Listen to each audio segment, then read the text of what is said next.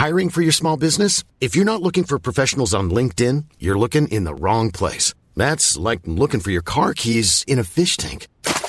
LinkedIn helps you hire professionals you can't find anywhere else, even those who aren't actively searching for a new job but might be open to the perfect role. In a given month, over 70% of LinkedIn users don't even visit other leading job sites. So start looking in the right place. With LinkedIn, you can hire professionals like a professional. Post your free job on linkedin.com/people today. The following podcast is a member of the Great Big Owl family.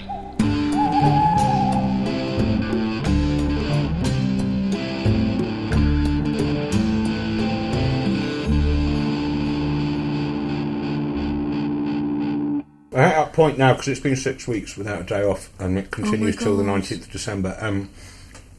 I've hit now a point of dizziness. You know, when you actually get that. The other day I did a bit where I just lay on the stage for a moment, and when I got up I did that, whoa! Like you could have gone to sleep? No, I just, my inner ear was gone. So I was like, God. Whoa, there we are, that's all right. You have the, and I mean this with love and slight concern, is you have the look of someone who's got a newborn baby.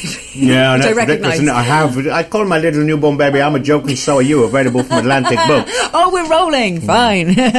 We've already started. Hello and welcome to The Fear, a podcast about the overlap between comedy and horror. My name is Sarah Morgan.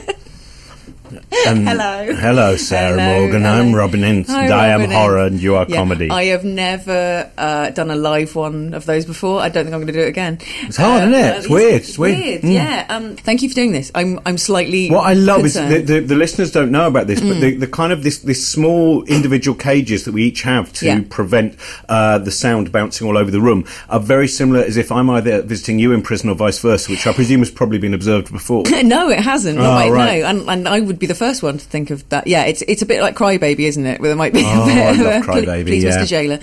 It's Johnny Depp. It got sad straight away. There's so many, aren't there? It's like I think of there are certain icons where you go, we really depended on you. See, with Johnny Depp, it was like I always thought he'd be someone who would be happy with aging. So first of all, that kicked in where you go, no, it's fine for you to look old because he always made the coolest choices. He didn't. And all his friends were old and cool. His all his like Andres Thompson and Keith Richards and stuff. But maybe we just know more about people now than we did, and maybe they were terrible people as well. In fact, I'm sure they probably were. But he is, I just walked past the newsstand outside here and they had that GQ cover where it says, outlaw talks. And he's like, it's not a fucking outlaw. No. He's a bad man. It's like when you read some of those. Brackets, allegedly. Hellraisers. I forget the name of the author, and it's Richard Harris and Peter O'Toole and Oliver Reed. Oh, not that kind of Hellraiser. Yeah, no. We'll get on to that. I nearly bought. I suddenly realised I didn't have a copy of Book of Blood 1 to 3, and I love Clive Barker. In fact, for Halloween, I will be watching Candyman, which I haven't watched for a long time, which is one of my wife's main fears. I'm not allowed to say Candyman any times into a mirror. So yeah, that's. Okay. I'm not here to cover her fears. Oh, we can. But yeah, it's and in the book Hellraiser, you kind of. I think in one way you're meant to go, hey, this guy's had such a great time, just drinking booze. And then every now and again there'll just be this single line where you basically go, I think somewhere along the line there was regret. There was, hey, there was that time I didn't see my kids for a very long time. There was that time that I don't have any memories of at all. That whole outlaw thing. Yeah, the ... at the end of a great anecdote. Where you know that some life had to go on after that, so it's like and then I snorted my dad's ashes in a big line, and then what happened? What did you go home? Did you get a nosebleed? Did you just feel hollow? Did you? Or at the age of 80, do you just start weeping? Is it in the same way? You know those things that you run out of words or you run out of laughter at the same time. Do you go? I forgot to weep for the previous 80 years, and now the end of my life will be me drowning in just tears. Or they'll probably be fine. Yeah, they'll probably be. I think it'll be like Mad Men, where all these men that we think are going to have like terrible comeuppance and misery are actually just going to be fine. All the Weinsteins will be fine. They'll be fine. Yeah. Yeah.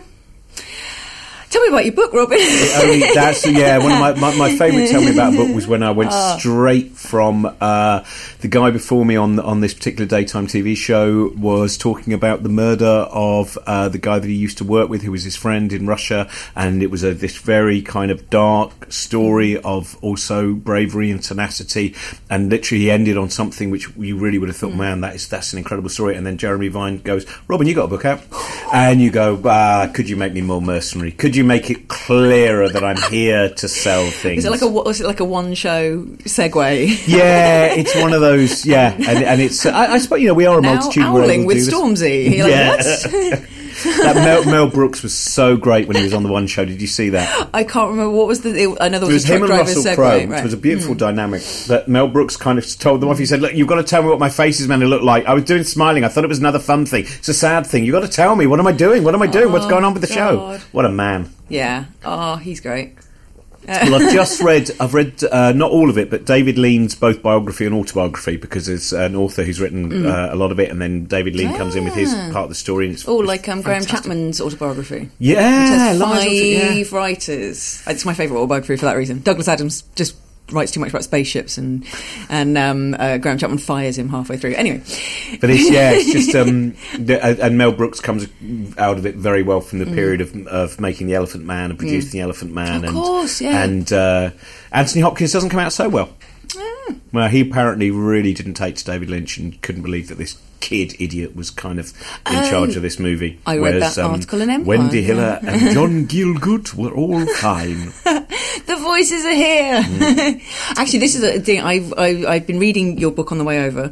I've been cramming it because, as you know, we've talked about this off air. I've been reading Robin's book, which is brilliant and really fascinating, alongside Stormy Daniels' autobiography, and going back and forth between those two things. And the one thing I would say, they're both fascinating, and also both of them, you don't skip the childhoods, which you wouldn't normally do with a memoir. But not both of them. You really want to. I want to read Stormy Daniels' one now. Really. I mean, she's very, very funny. If you follow her on Twitter, she is very funny. We're watching her on Saturday Night Live and stuff. She's great. Yeah, great. She's got a brilliant sense of humour. She's and I also just she's a superhero. She could change the world because she's immune to the thing that can destroy most humans, which is shame. She's got no shame, so she could bring him down soon, hopefully. But the book is fascinating because she's really funny. Anyway, I'm not talking about Stormy Daniels' book, but she has a very ghostwriter, I would say. And your book doesn't have penises shaped like Toad from Super Mario Brothers. That's funny, actually, because I did a book event at the Cheltenham Book Festival and my old English teacher was there. Right. And I went out for a drink with him afterwards, and I remembered he was a poet as well. And as our English teacher, of course, some of us found his book of poetry, which was published by Faber and Faber, you know, proper. And one of them is called, I think, My Autobiography, and it's an autobiography of his genitalia. So, of course, you know, mauve toad with hairy eggs, and of course that's stuck. And he looked at me when I remembered it. Oh, you remember that? I went, of course I remember that, Duncan, because this, you know, for a 16-year-old to arm the, yeah. Oh, my God, that's amazing. The reason I meant the voices distracted me because I'm reading the book when you talk in... the point in the book when you talk about the fact that everyone has voices in their head, I think that's particularly comedians, particularly people of comedy, and you asked a lot of different comedians how the voice in their head manifested themselves, and I found that really interesting. It's interesting. Well, I did a thing with a couple of Charles Fernyhough, who I interviewed in the book. I did an event with him and Sophie Scott the other day, and apparently some people do have silence, have quite a lot of. He said the inner voices, and I found that interesting because I genuinely do. It's not me then observing it. It's a bit like when I was an insomniac. People go, do you know what? Actually, quite often people, they think they're not sleeping throughout the night, but actually they keep falling asleep. And they go, oh, no, I was fully awake for the whole thing. Yeah. I saw the clock. You know, that. In the same way, I wondered, you know, if I observed my voices, are they... But if my voices switch off, it's when they come back on, it's like, what have I just done? What have I done for the last 30 seconds? Where have I been? Well, I've just been walking down the street. I've, you know, it is a kind of hypervigilance thing, and it is, and so they very rarely is the and every now and again I'll go, oh, you know, as long as I've not been moving anywhere, maybe I'm just sat on a chair, and I lost myself for a moment, and I go, oh, that was nice, but a bit like joy. Excuse me, sometimes you find joy.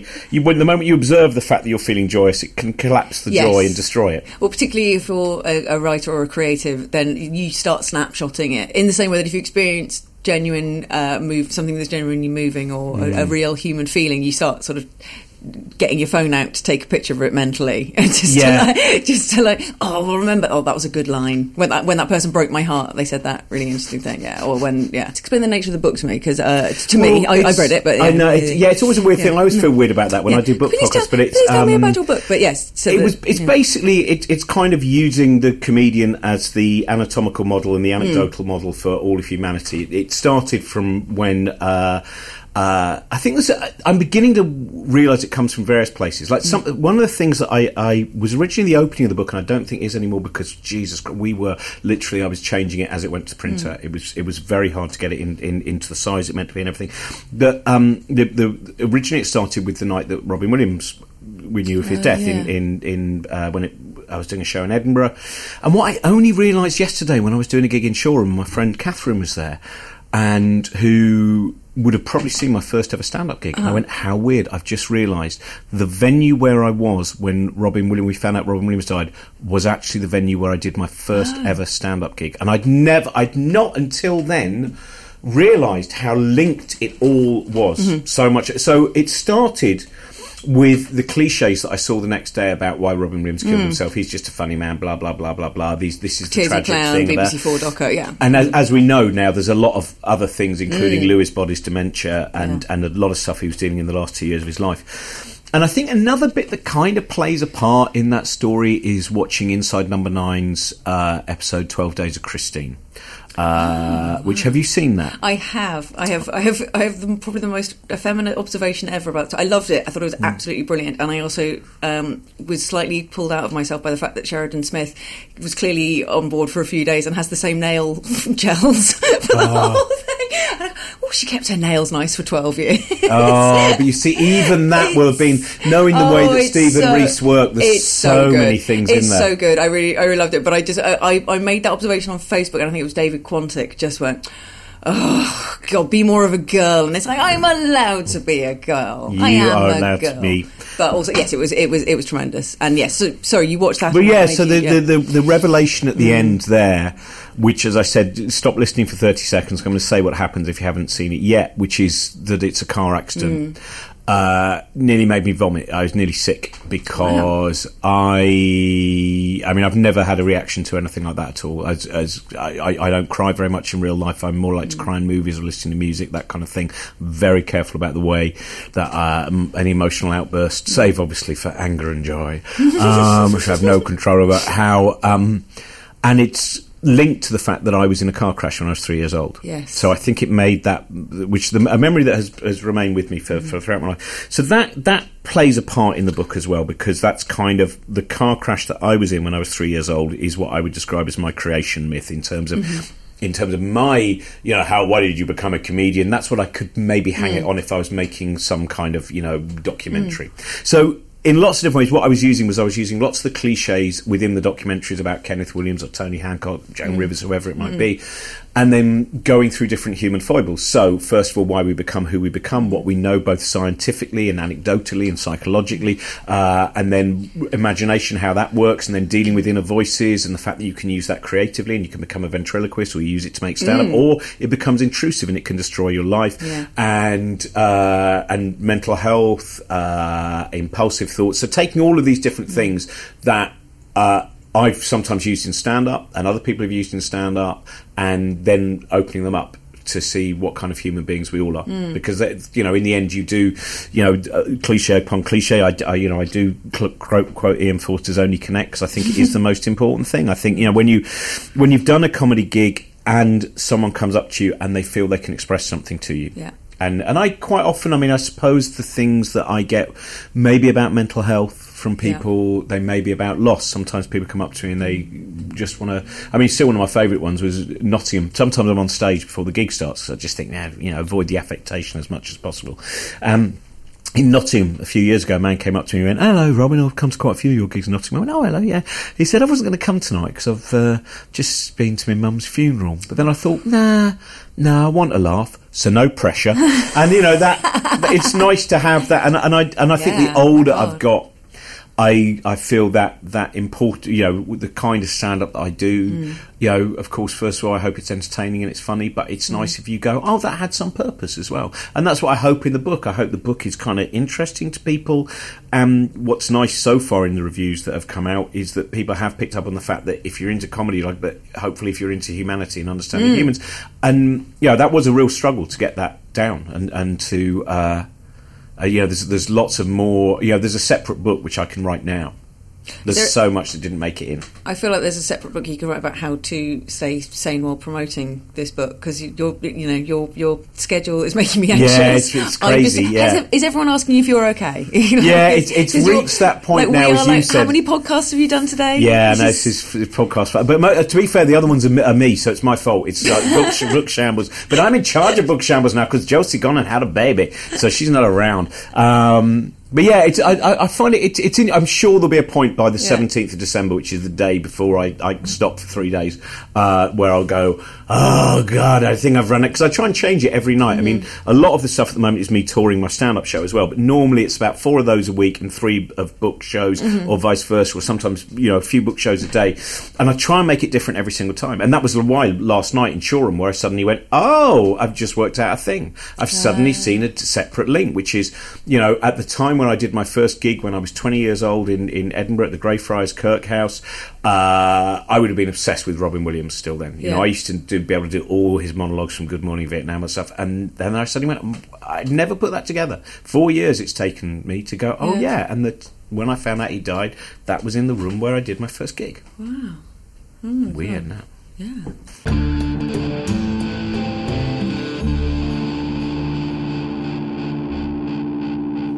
I love all that stuff. It's like today, there's been so many great coincidences. There was, last night I met a man who had a voice like Ivor Cutler. Today a friend of mine came in and went, oh, I was just thinking about Ivor Cutler. And then throughout the day there's been all of these kind of. If you get a third, there'll be like a think piece. Yeah. I always think they all come along like that. Well, I was going to, yeah, I mean, it's interesting you're saying that there was a whole second book there, because...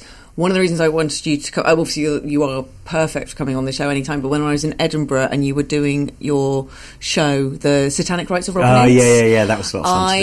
I was like... it was... So Robin just... How many of them did you do? Just a handful of those shows, didn't you? I did about 14 in the end, yeah. Just for fun, in the middle of doing about 15 other shows. I'm worried about you, Robin. Are you hydrating? Are you... Yeah, well, it was... I mean, I used to do a couple of years in a row in Edinburgh. I did 4 shows a day or 5 shows a day, and then I would do friends shows as well, making about 7. I think one year I did 143 or something. I never normally count, but that year I went, this is ridiculous, and it doesn't take long to count, because I know that I did 70 of my own shows, and then... But it's... What else are you going to do? I mean, I think that's with Edinburgh, at the Fringe Festival, people sit around not being able to do anything else because they're so aware of the, you know, the look, the gaze of other people, of critics, of whatever it might be, of their own self-loathing. Yeah. But you might as well be on stage... Yeah. Preoccupied. Yes, you can spend 23 hours a day staring at your own arse, and then an hour on stage. Anything for the Scotsman? Anything for the Scotsman? Anything for the Scotsman? 3 stars. I love stand-up comedians very much, and I am also never going back to Edinburgh during week 3. But no, the show, which I loved, even though it was week 3, was called The Satanic Rites of Robin Williams, and it was essentially... How did you come? What gave you the idea to do it? And it was. I've been meaning every year I try and do something that I haven't. And I suddenly went, I've never done a show about. I mean, I used to read out from the Giant Killer Crabs books and stuff like that in the book club show that I did, but I never did one just about my love of horror. And I think one of the things that I've started to do more and more when I do stand up shows, which is see how far you can go without what appeared to be just normal joke structure and stuff like that. So the idea of just standing for an hour and showing the letter that I got from Boris Karloff's widow, and chatting about Peter Cushing and Christopher Lee, and then doing Christopher Lee's, might I say that I'm old-fashioned Très Van Ordinaire, like to fresh Manhattan with... And that's within copyright, so that should be fine. His Drink song from Return of Captain Invincible. Might I say that I'm old-fashioned Très Van Ordinaire, that I want a fresh Manhattan with white Anglo-Saxons everywhere, a black Russians, no pink lady, give her the Singapore sling. And it kind of, I was interested. Every night I was worried. I always worry the whole time. I worry whatever show I'm doing, whether people are happy. I'm worrying, can this be called stand-up? Are people enjoying it enough? You know, it's all... And that show in particular was an interesting one for... The year before, the show I did about art seemed to have the main connection that I made with people. The horror one seemed to just unearth things that people wanted to talk about. Also, the scene for The Punter, seeing as it's something that's not going to be... But I'm a horror fan, although also the nice thing about having a podcast about fear is I get to admit I'm fucking terrified of the idea of talking to Robin Ince about horror, because I'm a rank amateur but Robin is I love Robin, I love horror. There was a poster, Robin Ince is going to just wang on about horror for an hour, and I got there, and it's a tiny little venue, it was full of guys who looked like Vivian from The Young Ones. There was a lot of there was a beautiful giant biker dude and his chick, and you can only describe her as a biker chick, and they sat in the front row, and I'm like, I love them as much as I was. Such an interesting thing, because the mixture of Radio 4 and the mixture of being kind of niche and slightly kind of outsidery in some of the things means that, like, when I played Newcastle last week at the Stand, just the whole front row was pierced and tattooed and in the best kind of weirdo T-shirts that I love, but also then there'll be the middle-aged couple who've been drawn by Radio 4, but they have... I remember with Josie... I'm the Venn diagram of those two things, a middle-aged woman in a vampire T-shirt. Yeah. But it's great. I mean, that's what I think is interesting, is sometimes you'll be told that you're niche, but actually being niche sometimes means that also in terms of class and age, it's much broader. Yeah. It's not all... Whenever I play an art centre, they normally go, there's a lot of people we've never had here before. No. Yeah, which is... It was the whole stage though you filled with, and you must have, given how venues were, you had to arrive with like suitcases. I left that in the drawer. I mean, I brought with me 130 horror books, 80 of which I sent back within, because I thought I can't carry the bloody things back, because I bought more books. And it was everything from my childhood. It was Osborne books, vampires, ghosts, demons, and witches. It was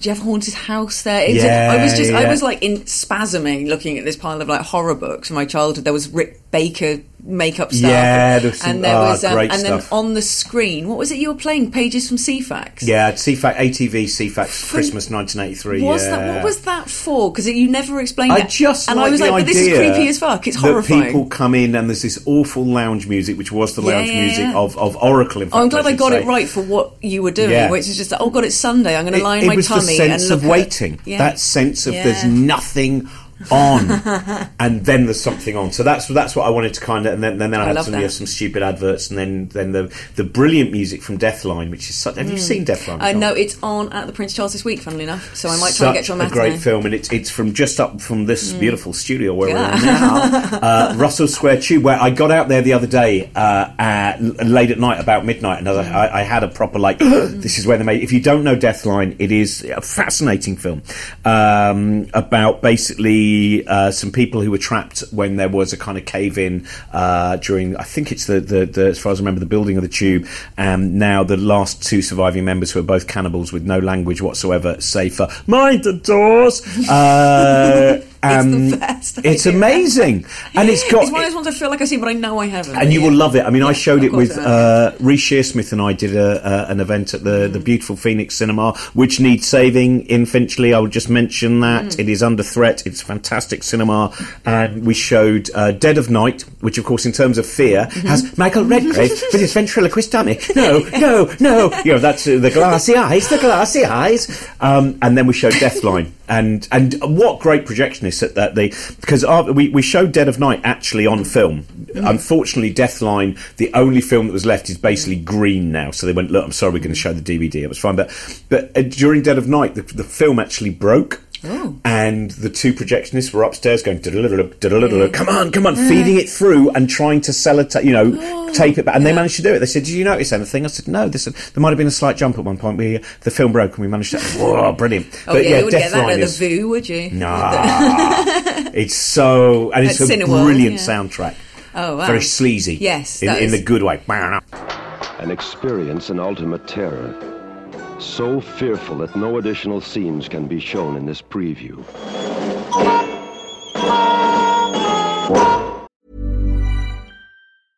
Hey, I'm Ryan Reynolds. At Mint Mobile, we like to do the opposite of what Big Wireless does. They charge you a lot, we charge you a little. So naturally, when they announced they'd be raising their prices due to inflation, we decided to deflate our prices due to not hating you. That's right. We're cutting the price of Mint Unlimited from $30 a month to just $15 a month. Give it a try at mintmobile.com/switch. $45 up front for 3 months plus taxes and fees. Promo rate for new customers for limited time. Unlimited more than 40 gigabytes per month slows. Full terms at mintmobile.com. Hi, I'm Daniel, founder of Pretty Litter. Did you know cats tend to hide symptoms of sickness and pain? I learned this the hard way after losing my cat, Gingy. So I created Pretty Litter, a health monitoring litter that helps detect early signs of illness by changing colors, saving you money and potentially your cat's life. Pretty Litter is veterinarian developed, and it's the easiest way to keep tabs on your fur baby's health right at home. Go to prettylitter.com and use code ACAST for 20% off your first order and a free cat toy. Terms and conditions apply. See site for details. Hi, I'm Julia Rayside, and I'd like to invite you aboard my podcast. Always There is the only podcast to navigate through every single episode in order of the 1980s seafaring soap opera, Howard's Way. I mean, if we're talking lacquer, we need to go back to Polly, who's got 28 cans of Elnet in Dawn. It was definitely feeling horrible that you hadn't done your homework. Yeah. Obviously, Lynn is immediately in a bikini. It's a freezing day in, I'm guessing, February. I was just saying that swimming pool looks f***ing freezing. You don't have to love Howard's Way or even remember it. We're going to talk about it anyway, because I think it's brilliant. Jack still feels very much at sea. I can't help reaching for these puns. I'm so sorry. No, but it's important. He doesn't really acknowledge how grave... an ocean of trouble. Thank you. It is. This is why we got you on your bloody screen. That's all I've got. I'm leaving now. Available from your usual podcast supplier. Find us on Twitter at AlwaysTherePod. Somebody's nicked my bloody goat. So the Satanic Rites show, like I say, I saw one and I felt like it was the equivalent of when I can't find something in my handbag and I tip it up and it's like some chewing gum or something and I just tip it out and everything falls out. That was what it was like watching you talking about horror. You had an hour and you just kept grabbing books and you kept showing tips. You were showing like public information films. You were showing bits and bobs, and all that came across is just a man passionately in love with horror, and it was absolutely exhilarating. And did you ever find a structure to it? Or no, I mean, I think what I realised on day two, I realised that there is a structure. Mm-hmm. I mean, there is actually, weirdly enough, it fits in with your podcast. At one point, I was going to try and structure it where it was going to be my fear at that age reflected by what I was watching, and then my next fear. So, you know, as I think I did mention a little bit in that show, you know, I'm trying to think of my first fear. My first fear probably would have been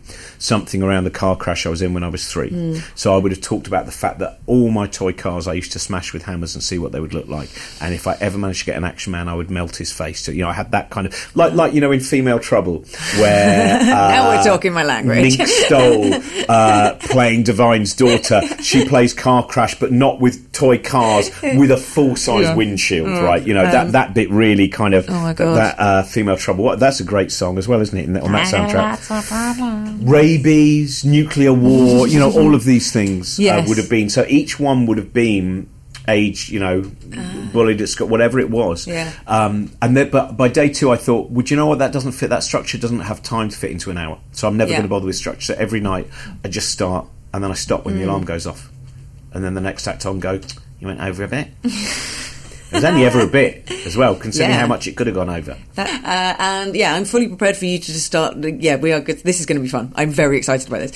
So, first of all, tell me about your favourite, and I don't even know how we're going to do this, your favourite scary moment from film or TV. Well, the scariest one, I was trying to work out, you know, those things. Now, one of them will have been, and I watched it just before I did the Satanic Rites show, which was the episode of Survivors, which is about rabies. Now, Survivors was a show, if you don't know, by Terry Nation. It was one of those kind of dystopian things, which was basically there's a scientist who's going around the world and he's got some kind of disease and it pretty much kills off people, and the infrastructure collapses. And there was one episode where there was a guy who was foaming at the mouth and he got rabies, and it really imprinted, you know, I talked about it, I think I talked about it in the show. I certainly have talked about that. I was so scared of rabies, and also all of the public information films about rabies. Well, it was huge, wasn't it? It was there was because with Terry White, editor of Empire, who was on the show a few episodes ago, she was terrified of Watership Down for the same reason that there's the myxomatosis thing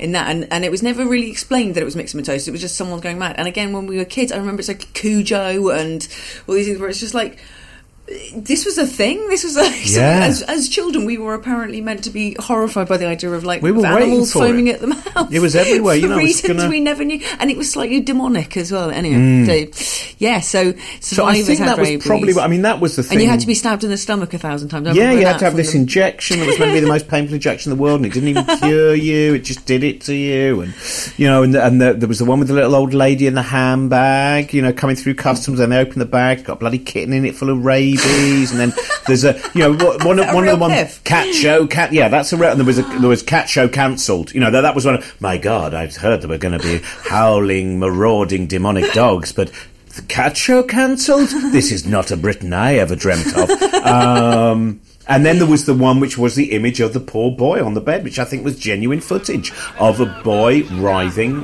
with rabies. So all of these things. Only the English Channel stands between Britain and rabies. And rabies can't reach Britain without human help. If you're bitten by a rabid animal, the treatment which tries to check the disease is long and painful, and it doesn't always work. If the treatment fails and rabies does develop, it kills.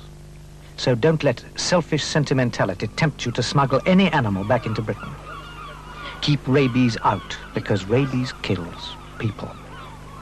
It's all the jab now, isn't it? It's all the jab, isn't it? Yeah. And now, of course, the real horror is people who don't vaccinate their kids. Yeah, I mean, that's Man, we won't go into that fear. No. But it's, of course we won't, but yeah, I think it probably was. It was Survivors, that episode about rabies. Mm. I was trying to think. The other two were, there was an armchair thriller, which at one point someone looks out of a train window and sees a man who appears to have his eyes pulled out, just like blood socket. That really...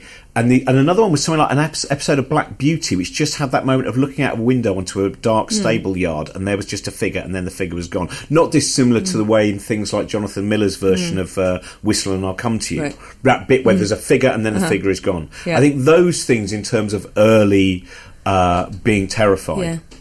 Fantastic. The I mean, obviously, you've just listed 10,000 things. Well, rabies. I'll put that as number one, because rabies is the only thing that made me go to my local church and try to commit suicide when I was a child. Yeah. I was so scared that when I was 9 years old, I was a child that ruminated much. Nothing has changed, sadly, save for the lack of hair. And it was, and I used to, and I found out I'm not the only one. A few people did this. You go, oh my God, I'm so scared, and you hold your breath, thinking that you could kill yourself by holding your breath. Oh my God. But of course you can't, because the body's, you know, designed. But it was, and it's interesting, I've spoken to a few people who were the same kind of, you know, I was a very anxious child. You know, I mean, it's only very recently that I've realised how much of my life I've created terms for things which are actually just different forms of anxiety. But I think that's really that bit never... went. And again, I'm sorry to keep banging on about it, but that moment of, as you'd have read in the book, you know, the car crash I was in, I thought was my fault, and I was 3 years old, and my mum was in a coma, and that would have a very long period of time, of course, you know, even a week is huge when you're just about 3 years old. And I think from that point onwards, really, you know, all of the different forms of kind of anxiety and the fear of letting people down, you know, all of that stuff. Jesus, that's, I mean, it's, I find your interest, particularly in that book, fascinating, because obviously I think you use horror in the same way that I use horror, which is like, you're a person of science and therefore don't believe in the supernatural. So supernatural fangs and gore and blood and all that kind of stuff is scary. Yeah. Whereas real life is full of anxiety. It's exactly, you're right. It's a control thing. It's in the same way that stand-up is, you control the way you're being looked at for 2 hours, and then the other 22 hours. That's when the, you know, the neuroses can arrive. But yeah, I think horror has been, and also I think, I mean, I don't know, the night when you came, if I talked about it, I did talk about it in some of the shows. One of the things that I love about a lot of the people that created horror films is they were an introduction to otherness. Yes, absolutely. So Ernest Thesiger and the kind of the camp work of James Whale that is so beautiful. Yeah, horror is very metaphor-y, isn't it? Well, that was I know you saw it as well. Yeah. We talked last time I saw you about Little Shop of Horrors, and that was great for introducing. I took my son, my wife, and my son. We went to see that in the Regent's Park Open Air Theatre. Yes, interesting production. There are things that you can bring up. There are things you can address. You know, the fact that tragically the. It's Howard, I forget his surname now, Alan Menken and Howard... Oh, God, I'm going to kill myself because I can't remember either. But it was... if you are going to kill yourself, don't do it by holding your breath. It doesn't work. I've already told you that. Okay, I'll try. I can really be determined. But it was, oh, for God's sake, this is ridiculous. They literally wrote under the... Little Mermaid. Oh, my God. Fantastic lyricists and writers. But did you think... Because the thing I loved about that production, obviously they had a drag queen playing Audrey, which is apparently... I didn't realise it was a tradition now. The Audrey 2, the plant, is played by a drag queen. Yeah, I thought that was new. I thought... Because the first time I saw it, it was still just the plant singing a great kind of puppet plant. This one, Vicky Vox, who was fantastic. Oh, so sexy and seductive and absolutely... The Faustian myth thing, you get it. It's just like, great. it all buys into that. And but the one when we were seeing it with our friends, we were just like, you know what, the dentist needs to be a drag king. There needs to be balance. It needs to be a woman parodying masculinity in the way that the plant is doing because otherwise that character is so awful that you have to apologise for it. Whereas actually, just get a. But I wonder though whether someone else would then feed into that by turning the dentist into a drag king, whether that would change the idea of the narrative of the brutality. And I'd forgotten how brutal, do you know what I mean? Oh, it's an appalling character. But I also wonder, I don't know anything about Busted. So when I saw him, because it was played by Matt Willis from Busted, you described it as kind of heteronormative, but I would... oh, that sounds like me. Yeah, we'd all been drinking that night. Sure. And, well, we were drunk and I was going about things being heteronormative. And I mean, this doesn't track at all, Robin. But it was... because I don't know any of his other work, I think I read it. I saw the way that voice I thought was very much like a kind of John Warder's voice. Yeah. It had that kind of welcome to the filthiest people alive. Yes, it was lacking nuts. It's the only way I can. It was lacking balls, and I felt like it was lacking balls deliberately because the character in Little Shop of Horrors, I could go on about this for so long, is an abusive, into sadomasochism, literally a masochist dentist.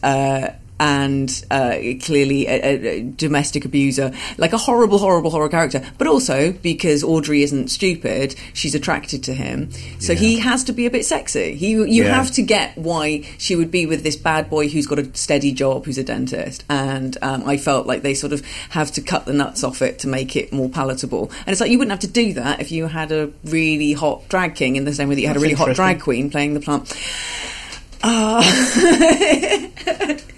I like that you used that opportunity to shove some sushi in your mouth. I'm having sushi. You knew I would just rant you do on. Heteronormative stuff, once I reckon it's all about... That's one veggie dumpling and I'm in.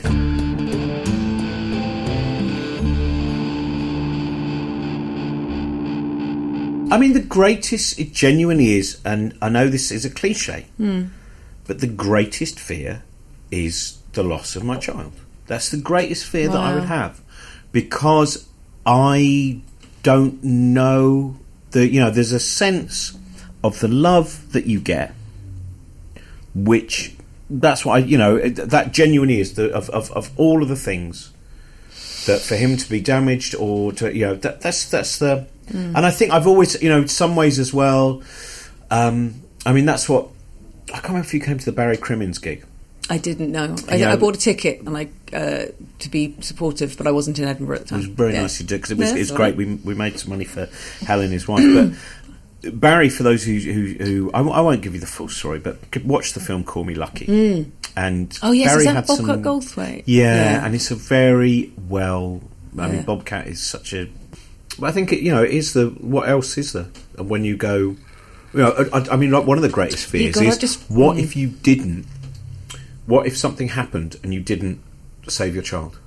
Oh, now that God. Yeah, I think I'm being a bit squirmy because I'm like retreating from this conversation. That's really interesting, isn't it? No, but they are because it's not. I suppose we, some of this, like lots of these things. We talk about some funny stuff, and then you have this moment where and Because I remember I talked to a comedian who, it was fascinating. He was on the beach and his daughter was out swimming, and suddenly just this tide changed and the wave, and she got picked up. Oh god!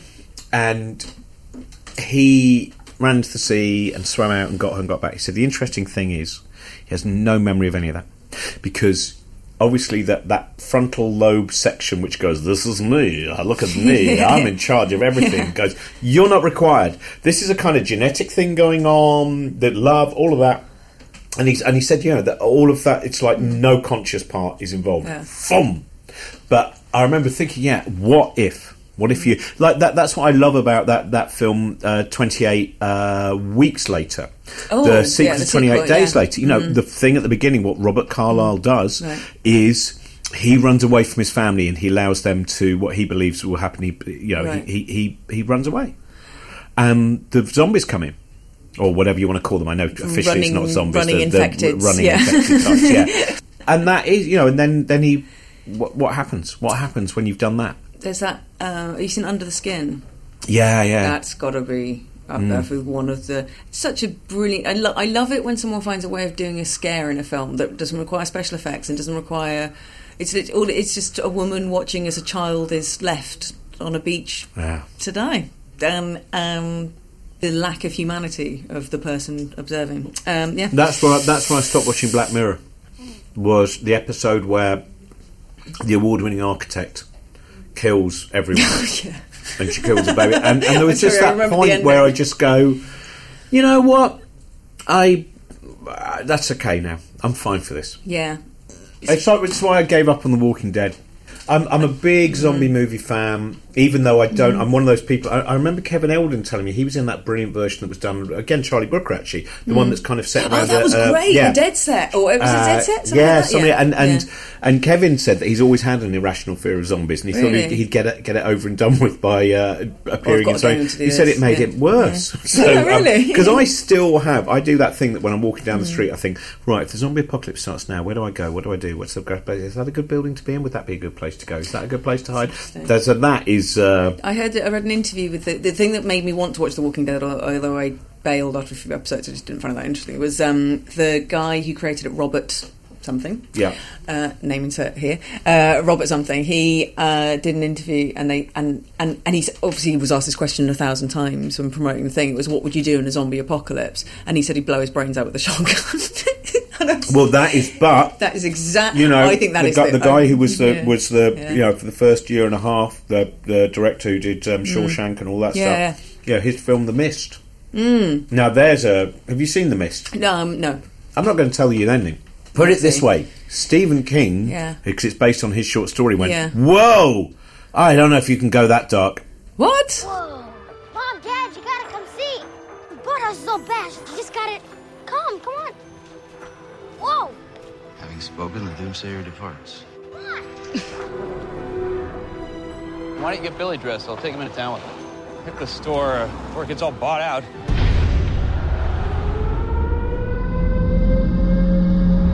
What's going on? It's death. I promise you, The Mist. Okay, I want to watch this. Write you down. The Mist. It's very well made, because it was basically the... what the hell's his name? The guy who did Shawshank and Green Mile. Christ. I can remember all those, and The Majestic, which is not even one that everyone bloody remembers that he made. But that one, when I saw it, I went, whoa, no. And The Walking Dead, what got me with that is I was carried along for long enough, but it's just the fact that everyone's going to die. And it's the fact that Rick... oh,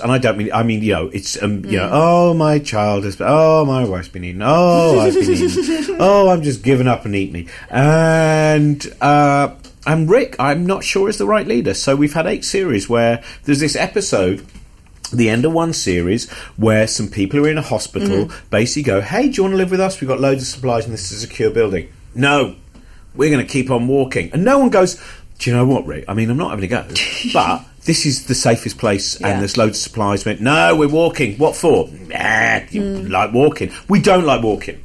Rick, come on. And again, I think sometimes... He's gone now, hasn't he? Is that character left? Next series, I think, the one's coming out. But I think also there's a sometimes when you are in a society where you feel things are breaking down, mm-hmm. you know, it gets harder to watch those things. Yeah. Because you just go... I mean, I, for myself, I think at the moment I'm really enjoying angry lady horror films. Right. Really fucking... Carrie, Witch of Eastwick. I find devil horror films, Devil Rides Out, something like that. Giant spiders coming. I think... I mean, I'm always... It's not escapism, but I just love his work so much. I think David Cronenberg still makes... I still think The Fly... The Fly and The Dead Zone are two of my favourite films of all time. If the future were in your hands. The daughter's screaming. The house is burning. Would you change it? Hurry up! It's not too late. Touch this man's hand, and you are in the grip of the dead zone. I've had another episode. Only the imagination of author Stephen King could take you there. As well. In fact, I reckon if there was one director, I might be wrong about this, so I'm saying now, but I do think... From his early work, from his exploitation, you know, Shivers and Rabid, then into The Brood, which is so fascinating in terms of the birth stuff, these polyps, these Scanners is a great kind of fun horror movie. And then The Dead Zone is so beautiful and sad, and it has a proper emotional punch. There are moments in that film. Have you seen The Dead Zone? I've seen The Dead Zone. When it's not Karen Allen, is it? It's Brooke Adam. Brooke Adam and Karen Allen, I imagine, were often up for the same film. I'm so going to pull the IMDb page up, but I'm not going to. Brooke Adam, when she the fact we couldn't remember the director of The Shawshank Redemption. It's ridiculous, I know, isn't it? Because I can remember all these other bloody films. Yeah, but if we stopped, if this was a pub and we stopped and we looked it up, then we'd be weak, so let's not. So we're not going to. But that the moment where she comes round and she's campaigning for Greg Stilson. Why do I remember the fictional name, but I still don't? Frank Darabont. Frank Darabont. There we are. But she comes round and visits, and they haven't seen each other since their one night where they had sex, because they never had sex yet. And he sees the husband, and she goes out, and as he shuts the door, just turns round, and he leans against the frame. And he puts his hand on the door, and you know he is totally broken and so in love. Aww. And the little boy comes up, and he goes. And then, when the little boy touches him, vroom, you go into the ice. The fact that he mustn't go and play ice hockey because the ice will break, and the speed in which it goes from an incredible. Yeah. And it ends. You know the words. The fire, I love you. You know it's a beautiful film. It's a beautiful film. And The Fly, I think, has the same thing as well. In that way. Yeah, I mean, it's a beautiful love story, and so is The Fly. The Fly is about jealousy. The Fly, if he had not, he's angry and he's drunk because he thinks she's going back to her old boyfriend. That's the reason he does that. Like, if you took out... That's. I mean, I love a high concept exploration of something remarkably low concept.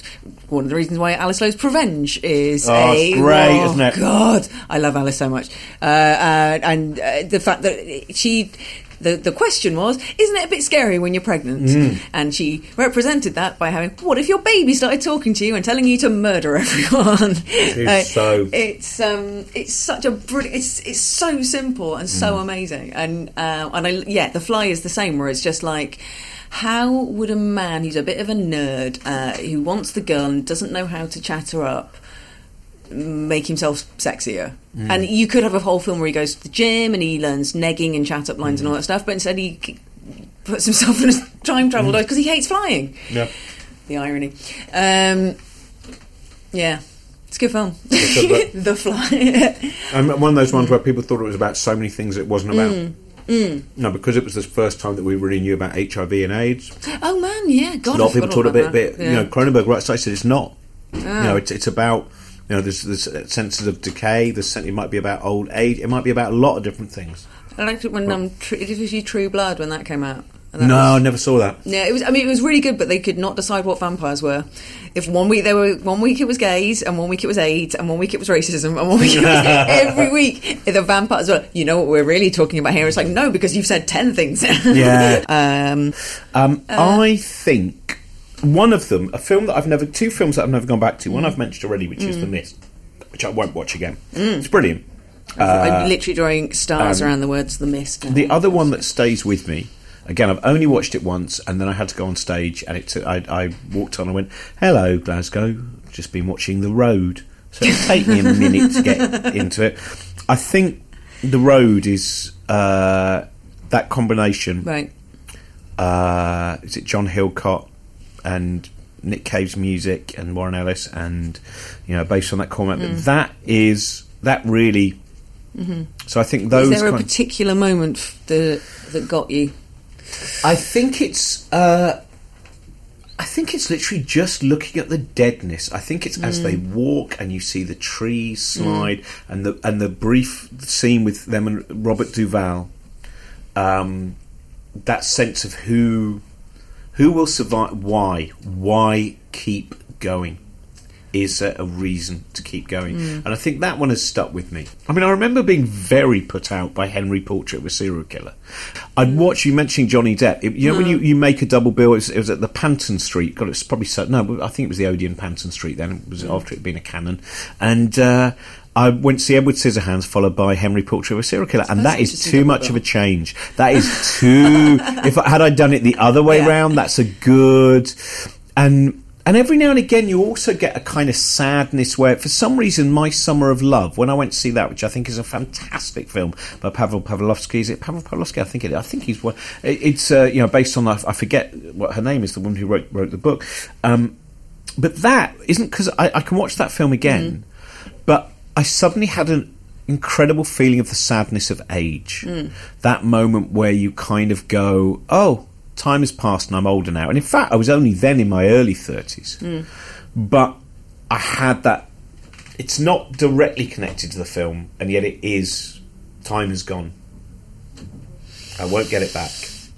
One of my favourite funny scares, it's just so brilliantly spooky, is where the guy who had long blonde hair and a little beard, looked like a kind of ABBA person who was in the TV series 30-something, plays someone who gets eaten from the inside out by bugs in John Carpenter's Prince of Darkness. And just you did not pause for breath for about a minute and a half. I thought, how much can I create of that? I could feel your diaphragm about to snap. I love, though, bit where Alice Cooper killing someone with a bike when he plays a homeless person. You've told me about this film before, and that sounds. It's one of those annoying John Carpenter films where half of it is fantastic, but it has some quirky fun bits in it which are not required. So it's got a kind of crazy guy. I'm just a kind of crazy guy. Yeah. We don't want the crazy guy. We want Donald Pleasance going, Satan's coming, Satan, the darkness, is nearly here. That's what we want. Don't put a hat on a hat. But that's another one. That's another great scene, actually. There is a scene, Exorcist 3, the much underrated Exorcist 3, which is a great film. Yeah. The scene involving the nurse, where it's a locked-off shot, back and forth, beautiful sound design on it. And I remember showing that. I did a horror show at the Words by the Water book festival, and right at the end I went, I'm just going to show you, like, there's quite a fun thing there, you've got to watch it really, really carefully. There's a little bit, it's a bit of a blooper from one of the films that I really like, so just watch that. And I put it on, and it was just long enough for their whoa and then just and it's great, and it makes no sense. That's part of what's so brilliant about it makes something. I'm a huge fan of William Peter Blatty, because I know I've banged on about this before, but the film Ninth Configuration by William Peter Blatty, there's a great DVD version out now, which has a fantastic commentary by Mark Kermode and William Peter Blatty. And Stacey Keach is brilliant in it. Scott Wilson, who sadly only very recently died, who was played the old farmer in 3 series of Walking Dead. Wonderful actor in Junebug as well, which is a fantastic, much underrated film. It's Ninth Configuration, not for scariness, but just... It's kind of a comedy, and then it's kind of not a comedy, and then it's kind of bleak, and then it's about mental health, and it's about so many different things. It has this fantastic image of... Scott Wilson on the moon and Stacey Keach crucified on a cross on the moon. And the first... Ninth Configuration. William Peter Blatty, very underrated. And he was a comedy writer initially, so I think that's where the darkness... I did a couple of books called Dead Funny, which were comedians writing horror stories. I started rereading Encore the other day. It was just sort of there, like fell off the bookshelf, and I just started flicking through it and reading. Keira Pritchett McLean's one, which is about the Worm Man or something. Which is it's really her story, Stuart Lee's story in that. There's all of Alice's stories, Alice Lowe's stories. Oh, is he Sooty? I think he's in that volume as far as I remember, yeah. About dating a guy who's clearly abusive and it's just... That's what, because I think people thought it was going to kind of be comic, and I don't think they realised that this was the bit where you didn't, like, cause in the first volume I wrote one which was basically just pissing around. It was I wanted to do something which was gory and ridiculous, and it's kind of a zombie thing. It's, it's where a bloke realises he's the person, he can't, his mind is intact but his body is controlled by something primeval, and he's just so it was about loss of control and stuff. And then the second one, which I would certainly change now, but again, it goes back to children. It's the idea, and I don't know if you've ever had that playing, you know, that moment where you're playing hide and seek and you go, oh, hang on, you're still there, aren't you? Oh, constant. The fear of hide and seek, where you're out in a park and you go, what if I can never find them? If you live in inner London, there's a thing when your kid runs off behind a bush that you haven't investigated yet, and you just think, I'll come around and I'll see the child. What if there's something else? Yeah, it'd be like the balloon will go up into the air. What if there's just...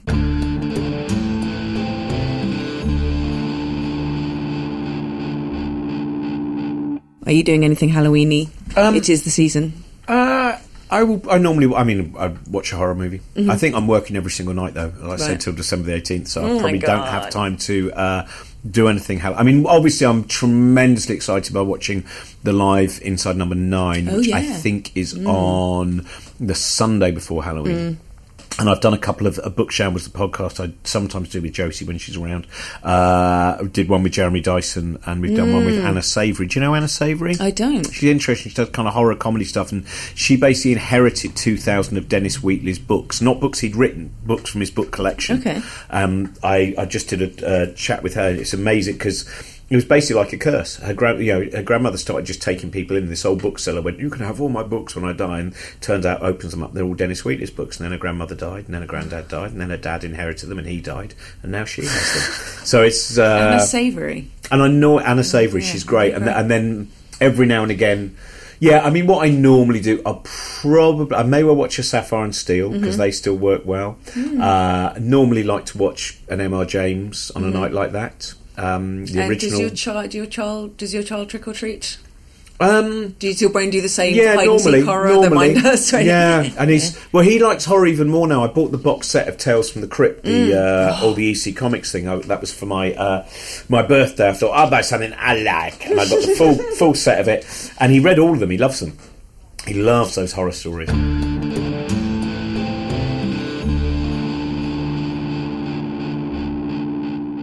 Hoi hoi, you spooky babies. Sarah here, hello. Just wanted to say that was Robin Ince. He's brilliant. His book, I'm a Joke and So Are You, is available in all good independent bookshops. Thanks so much for listening. If you enjoyed the show, even if you didn't, frankly, I'm very needy. All attention is good attention. At The Fear Podcast, let me know how you're feeling.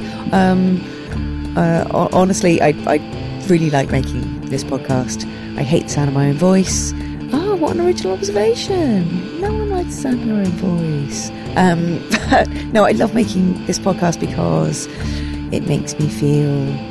less alone and less weird about all the weird shit that I'm scared of. Helps me with my anxiety, so I hope it's helpful for you too. Or you just like spooky horror shit, and if you just like spooky horror shit, that is absolutely fine as well. In fact, I wrote the Halloween episode of Danger Mouse that is on today, Halloween, 31st of October, 6 p.m. on CBBC. It'll also be on the iPlayer. It's called A Fear to Remember. This is genuinely a career high for me, writing the Halloween episode of Danger Mouse. It's got Miranda Richardson in it, Queenie from Blackadder. I'm so proud, so happy. Anyway, thank you for listening. Join me next week. There's one more episode left in the series or season. It's a really good interview. But for now, happy Halloween and enjoy Christopher Lee. Bottoms up, stirrup cup, it'll put you in the pink, and all you have to do is drink. greatbigowl.com